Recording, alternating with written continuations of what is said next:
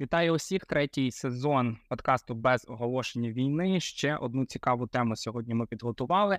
Я думаю, ви бачите навкруги багато повідомлень про корупцію в Україні, про неспроможність уряду за всім слідкувати, про проблеми, коли ми відправляємо кошти, щоб отримати зброю, а ця зброя десь не проходить. Одним словом, навколо все палає, і мова якраз не про фронт, не про лінію зіткнення, а про цей ось бек-офіс. І ще хочу вам сказати, Україна тут не єдина і не є першим таким унікальним прикладом. Олександро, про що сьогодні говоримо? Говоримо про те, як зароблялися гроші на війні в Великій Британії. Здавалось би, країна з такою великою традицією, довгою традицією демократії, демократичних інституцій, прозорості, незалежності засобів масової інформації. Але там теж відбувалося дуже багато таких зашкварів, від яких навіть сучасного українця волосся стає дибом. Взагалі, після цього випуску ми можемо перейменовуватися на Манулі ТВ. Я, я, я, я думаю, що там буде, що, що, що ти сам здивуєшся. Я був здивований, наскільки багато зашкварів. І ми говоримо, що важливо додати, про часи Другої світової війни. Як завжди, намагаємося говорити про сучасність крізь призму історії. Перед тим, як почнемо, нагадаю, що старт третього сезону підтримує класна українська компанія «Уклон». Вони багато допомагають Збройним силам України, і також ви можете долучитись до цієї допомоги. Коли ви заходите в застосунок, там є кнопка «Донат», ви заходите і вибираєте суму, яка буде додаватися автоматично до кожної вашої поїздки і перераховуватися на потреби Збройних сил України. У мене це настоїть десять гривень, ви можете поставити будь-яку суму п'ять, десять, п'ятдесят, сто і також скасувати у будь-який момент. Не так давно Уклон закрив великий збір люті пташки на тридцять мільйонів гривень, за які вони куплять еф пі ві-дрони на потреби Збройних сил України. І, знову ж таки, разом з вами можна буде долучатися до інших зборів і також збирати кошти на потреби Збройних сил України. Уклон недавно також запустив програму лояльності, тому у вас фактично він-він історія. Ви користуєтесь українським сервісом, допомагаєте Збройним силам України і самі ж отримуєте бонуси за свої поїздки. Також, якщо вам цікаво дізнаватися про новини компанії, про якісь зміни, інсайди у роботі Уклон, закликаю підписатися на сторінку співзасновника компанії Сергія Смуся. Дякую, Уклон, за те, що підтримуєте наш подкаст, а ми переїжджаємо, переносимося на початок Другої світової війни. Що ж там творилось в Британії? Почнемо з того, що корупція і злочини – це сестри війни. Вони завжди присутні в будь-якому військовому конфлікті, особливо, якщо йдеться про Другу світову війну. Війну тотальну, війну народну з мільйонами мобілізованих і так чи інакше залучених до воєнного життя. Тотальність особливо відчувалася на Туманному Альбіоні, в Великій Британії. Залишилася фактично ж Британія на сороковий рік єдиною незахопленою Гітлером державою Європи. Е, відповідно, Британія опинилася в важкій морській і торговій блокаді, про що дуже часто забувається. В зв'язку з цим серйозним викликом стало забезпечення країни всім необхідним. Вже у тисяча дев'ятсот сороковому році міністр продовольства оголосив, що бананів не буде до кінця війни, тому що стало зрозуміло, все, все дуже погано з продовольством. Бекон і масло стали нормованими вже через кілька місяців після початку бойових дій. З посиленням обмежень на продаж чаю, маргарину, кулінарних жирів, запровадженням купонів на, на одяг, на побутові продукти, все більше людей піддавалося спокусі купити щось наліво. Мало який британець взагалі міг чесно сказати, що провів усю війну без того, щоб десь там трошки не порушити норми харчування, десь там правила, правила життя.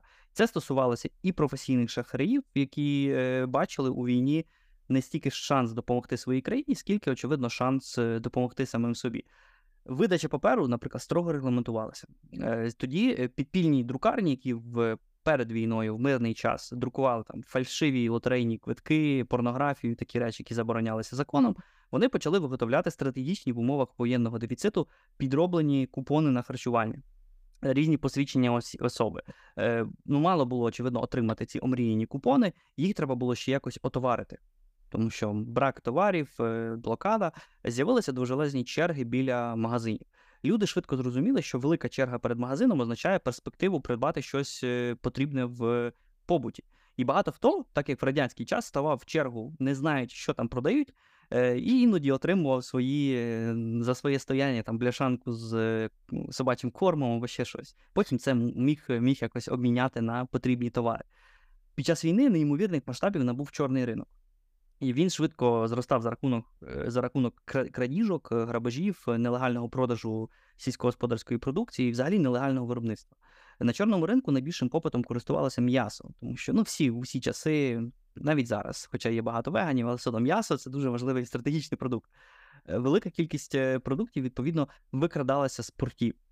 Фургони навмисно перевантажували, а лівий залишок продавали десь далі. Це, зрештою, стосувалося також ленд-лізу, військової і цивільної допомоги з боку Сполучених Штатів Америки, в межах якого Британія ж могла розраховувати на найбільшу частку пирога. До Радянському Союзу потрапляло значно менше, ніж, ніж Великій Британії. І британське Міністерство фінансів, очевидно, намагалося контролювати весь ланцюжок постачання від причалу до точки розподілу. Але чорні ділки знаходили можливості для різних тіньових схем, здобували цю американську гуманітарку, здобували шахрайством, а потім перепродавали це все на чорному ринку. Воєнні обставини і відсутність правил справляли справді деморалізуючий ефект на суспільство. І на нелегальний продаж спокушувалися навіть ті власники магазинів чи виробництва, які до цього десятиліттями займалися чесним бізнесом. Один британський м'ясник отримав шість місяців в'язниці за те, що продавав конину, кінське м'ясо, під виглядом тушкованого яловичиного стеку. Ну, обманювали на кожному кроці. Інспектори в іншій, в одній з м'ясних фабрик виявили робітників, які завантажували туберкульозне отруєне м'ясо в ковбасну машину. М'ясоїди страждали найбільше і були змушені змінювати свої кулінарні вподобання, тому що м'яса дійсно бракувало. З Південної Африки почали масово імпортувати китове м'ясо, яке було дуже дешевим, але воно було дуже, не дуже популярним через свій абсолютно жахливий запах, який виділяв під час приготування. Тим не менше, неякісне м'ясо вбивало значно рідше, ніж контрафактний алкоголь. А от ось це стало реальною проблемою під час Другої світової, бо недобросовісні власники, там навіть кількох лондонських пабів, підміняли віскі різними самопалами, нелегально дистильованою сумішю метамфетаміну і хімікатів, ну, своєрідним британським бояришником. Його продавали відвідувачам, які вже здавалися надто п'яними і не могли розрізняти смаків. Власника затримали після того, як відвідувачі почали загадково вистрибувати з вікон після споживання цієї дивної суміші. Тобто там, там був зашквар. В умовах дефіциту сформувався теж гігантський ринок крадених товарів.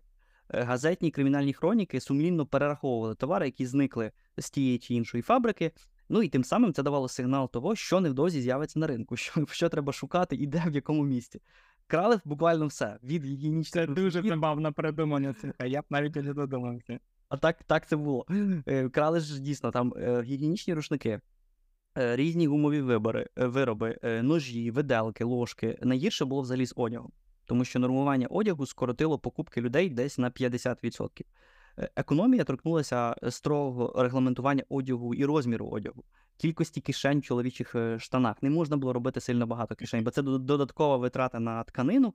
Заощаджували справді кожен сантиметр тканини, тому офіційно забороняли оборки і мережева на жіночій білизні. Це просто створювало додаткову, додаткову е, якби натиск на, е, на цю текстильну промисловість. Проблемою були навіть не гроші, а відсутність пропозицій. Просто бракувало товарів. Багатші американці не мали змоги витрачати гроші за кордоном, у них росли накопичення, але їм просто бракувало купонів, щоб за ці гроші щось купувати. Тому вони обмінювали гроші на купони у своїх покоївок, в різної міської бідноти. Тобто багаті викручувалися як могли, а бідні носили те, що є, і латали дірки. Це була реальність Другої світової війни. Тому зараз ми зовсім не живемо в таких умовах, якось зовсім інакше виглядає, виглядає ця, ця воєнні будні. Деякі мешканці е, діставали два різні комплекти документів, аби документи, які посвідчують особу, аби в такий спосіб отримувати подвійний, подвійний пайок чи купони на одяг. Е, самі ж купони на одяг в Британії зникли лише у тисяча дев'ятсот сорок дев'ятому році, через п'ять років після війни. Мародерство теж процвітало. В умовах дефіциту з'явилася окрема категорія людей, які нишпорили біля розбро... розбомблених будівель. Мародерство тоді суворо каралося, аж до смертної кари. Але, враховуючи масовість явища, органи правосуддя пом'якшили покарання. Більшість вироків означали шість місяців ув'язнення. За сьогоднішніми мірками справи, які тоді розглядалися в судах, були дійсно дрібними. Наприклад, звинувачували за крадіжку таких дрібних речей, як там тютюн, як кілька там пар рукавичок, кілька пар шкарпеток, одна сорочка. Тобто там були різні такі дрібні-дрібні справи. І дуже поширеним стало незаконне рятування чужого майна після потрапляння бомб у магазини з одягом. Попри суворість вироків, зважаючи на нормування одягу, натовпи мародерів збігалися розбирати завали. Особливо, коли німецькі бомби руйнували кравецькі майстерні, магазини, склади, і зразу набігали туди люди. І ситуацію, ситуацію тут ускладнювало, наприклад, те, що було дуже багато безпритульних дітей, які просто тинялися вулицями в пошуках чогось, що можна було вкрасти. Дітей було важче спіймати. Десь тут теж вони, їх не можна ж карати так, як дорослих. Дехто влаштовувався волонтером на розбір завалів лише з однією метою, аби підібрати щось, що належало загиблим власникам. Після прямого потрапляння в один з розкішних ресторанів у самому центрі Лондону прибуло команду з таких псевдоволонтерів. Вони замість того, щоб допомагати витягувати привалених руїнами багатих аристократів, почали знімати з них коштовні брючки, запонки, намиста, поки вони завалені були різними, ну, різним тим, що стінами, тим, те, що залишилося від ресторану.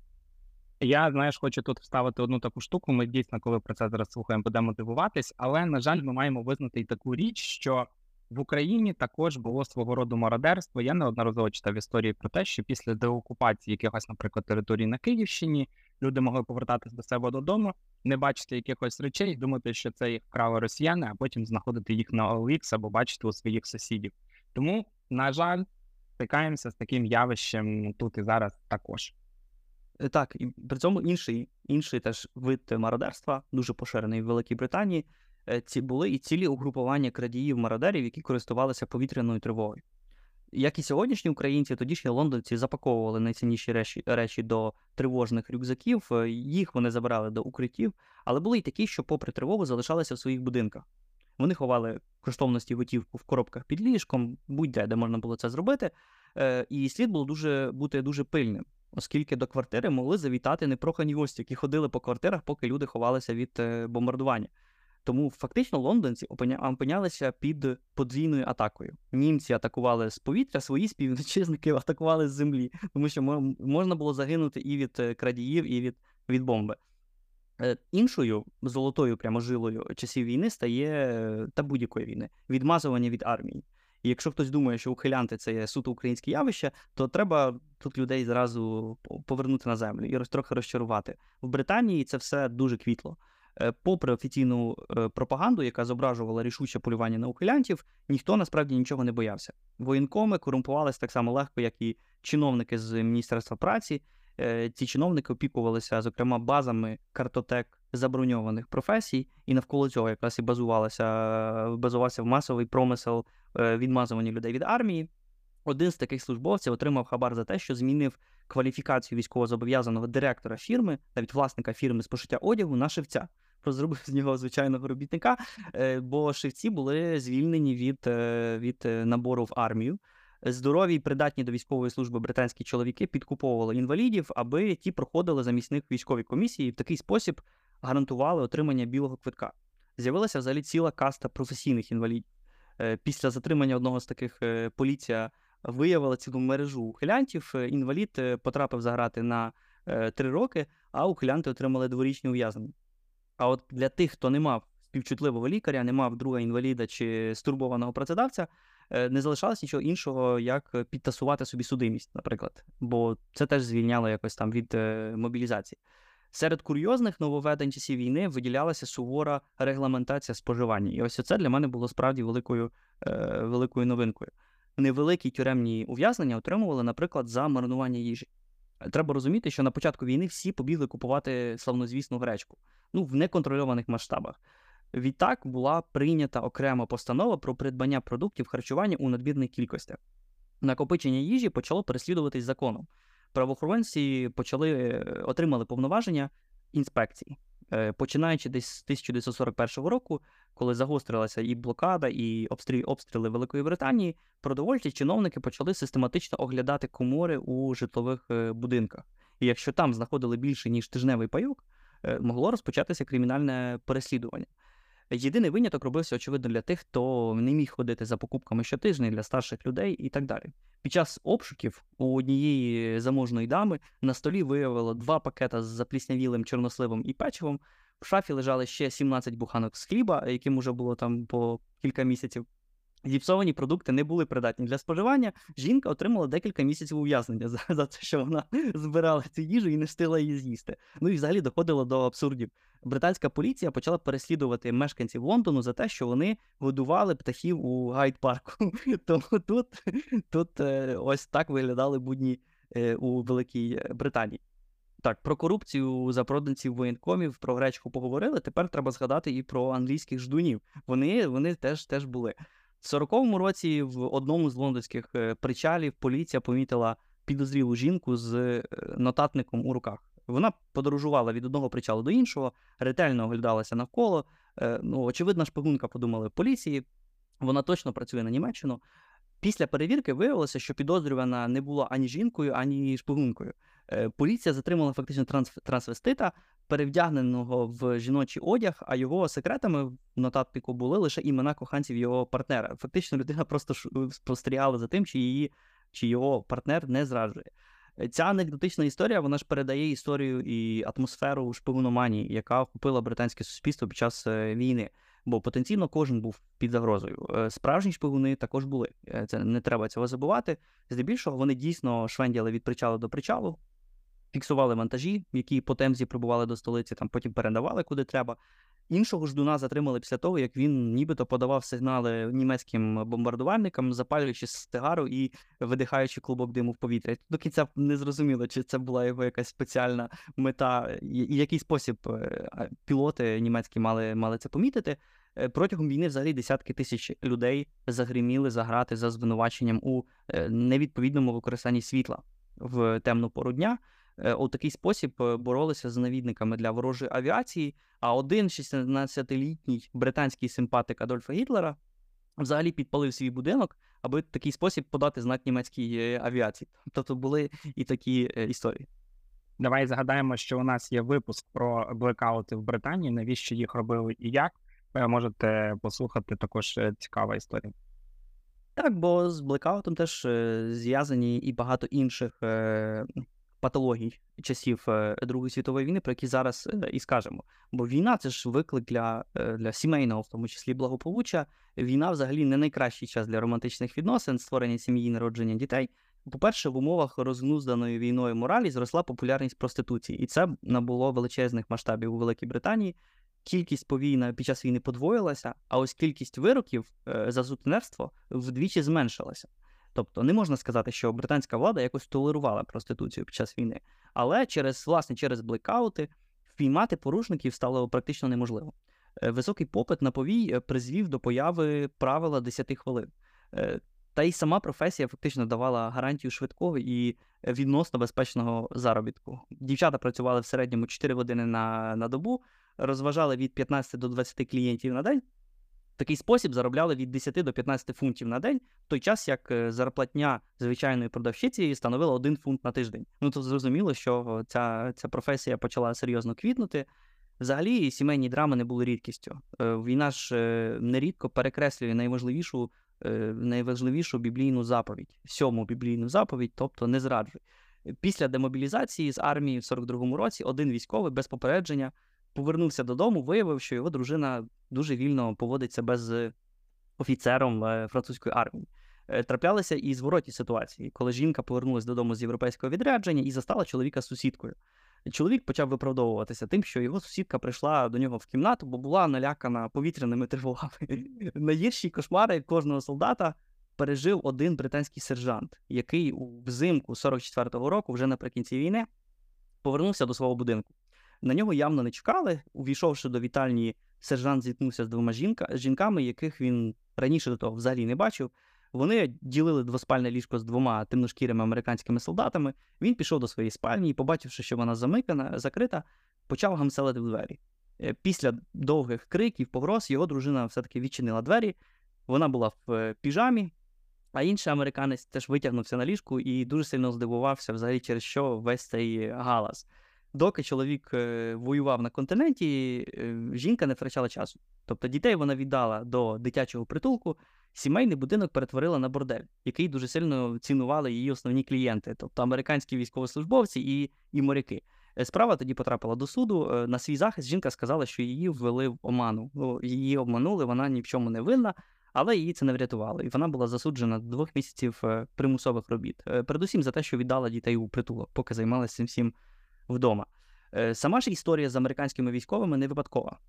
Тому що серед британців побудувало уявлення, що американський солдат значно краще харчується, він більш розбещений, він такий трохи екзотичний. Американці дійсно отримували втричі більшу платню, ніж їхні британські побратими, і втричі більше м'ясний пайок, ніж цивільні. Тобто вони мали доступ до багатьох рідкісних предметів розкоші, включно з ультрадефіцитними жіночими панчохами і жувальною гумкою. Тому, відповідно, часто користувалися своїм вищим майновим статусом. Дислоковані вони були в віддалених районах Східної Англії, але при цьому нерідко витрачали половину своєї зарплати на поїздки до столиці, де відбувалося квітло такого типу життя. В Лондоні теж, очевидно, не бракувало ані повій, ані шахраїв, ані торговців на е, чорному ринку. Вони лише чекали на заповнені військовими е, потяги, які прибували до Лондона. Несумлінні таксисти відвозили таких довірливих американських солдатів куди треба, часто обкрадали їх, продавали потім ці крадені товари. З іншого боку, вищий майновий статус американців був причиною конфліктів, постійних конфліктів з британськими колегами, які просто їм заздрили, що ці американці приїжджають ще й розбещують їхніх жінок. Все вище сказане не означає, що реакція британського суспільства на війну обмежувалася такими патологічними явищами – корупція, крадіжка, падіння суспільної моралі. Британці справді демонстрували неабиякий героїзм, витривалість і протистояння Адольфу Гітлеру, особливо на початку війни. Бо варто пам'ятати, що в кожному суспільстві, українському чи британському, жага перемоги, загальна безкорисливість, готовність працювати на благо держави зменшувалася разом з зниженням відчутності екзистенційної загрози. Тобто після катастрофи Дюнкерка, коли там сотні тисячі, тисячі та, фактично сотні тисяч британських солдатів ледве-ледве врятувалися з Європи, коли був апогей битви за Британію, коли обстрілювали масово німецькою авіацією звичайні лондонські чи, чи британські будівлі, масовані бомбардування, британське суспільство тоді було справді налаштоване на опір, і воно відклало на бік різні егоїстичні інтереси. Але щойно загроза відходила, коли трошки все заспокоювалося, люди трохи призвичаювалися, особливо в останні два роки війни, з'явилося розслаблення, а у декого з'явилася жага наживи. І після війни, до речі, британські чиновники оцінювали, що спекуляції, корупція, економічні злочини зросли саме тоді, коли перемога здавалася неминучою, коли вже всі потрошку розслабилися. З цього висновок простий.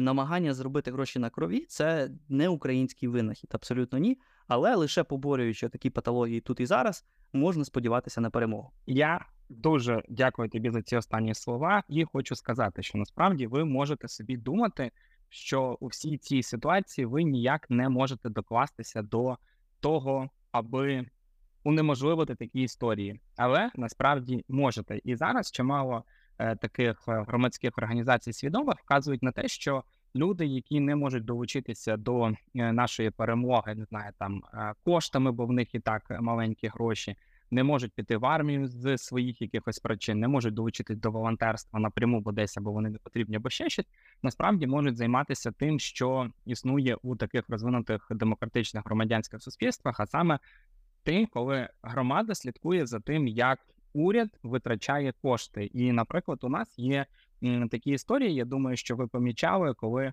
е, викладаються е, держзакупівлі, наприклад, на якийсь там стадіон, чи на ще щось, і ви таки дивуєтеся, якщо так в Житомирі потратять сто п'ятдесят мільйонів гривень на стадіон, краще куплять дрони.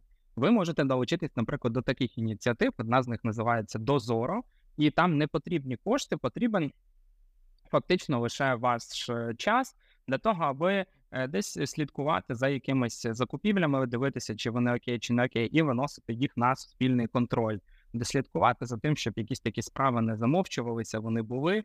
Тому це, я думаю, буде найкращим рішенням, бо писати фейсбук-пости і переживати за те, що все пропало, це, звісно, також інколи потрібно, але лише ми з вами зможемо побудувати свідоме громадянське суспільство, давайте цим займатися і не давати корупції змоги перемогти. Знову ж таки, якась інформаційна війна, розповсюдження правильних меседжів, боротьба з ІПСО, боротьба з фейками – це все також робота, яку потрібно робити для того, аби перемогти. І все ж таки будемо розуміти, що поки Україна, я думаю, навіть не близька до якогось тисяча дев'ятсот сорок третього року, якщо проводити по аналогії з Другою світовою війною, у нас попереду ще багато роботи, тому давайте не розслаблятися. Я насамкінець також нагадаю, що наш е, старт третього сезону підтримує українська компанія Uklon. Через Uklon ви можете долучитись до зборів на потреби Збройних сил України. У застосунку кнопка «Донат» вибираєте суму, яка буде додаватись до кожної вашої поїздки. Ці кошти Uklon буде акумулювати та переводити на необхідні для Збройних сил потреби. Також у компанії є програма лояльності, долучайтесь, беріть участь і зможете фактично і користуватися послугами української класної компанії, і підтримувати Збройні Сили України, і отримувати за це бонуси. Якщо вам цікаво більше дізнатися про Uklon, підписуйтесь на сторінку їхнього співзасновника Сергія Смуся. Усі посилання будуть в описі подкасту. Я на цьому з вами прощаюся. Підписуйтеся, поширюйте наші подкасти, епізоди. Будемо вам дуже вдячні. Щасти. Щасти.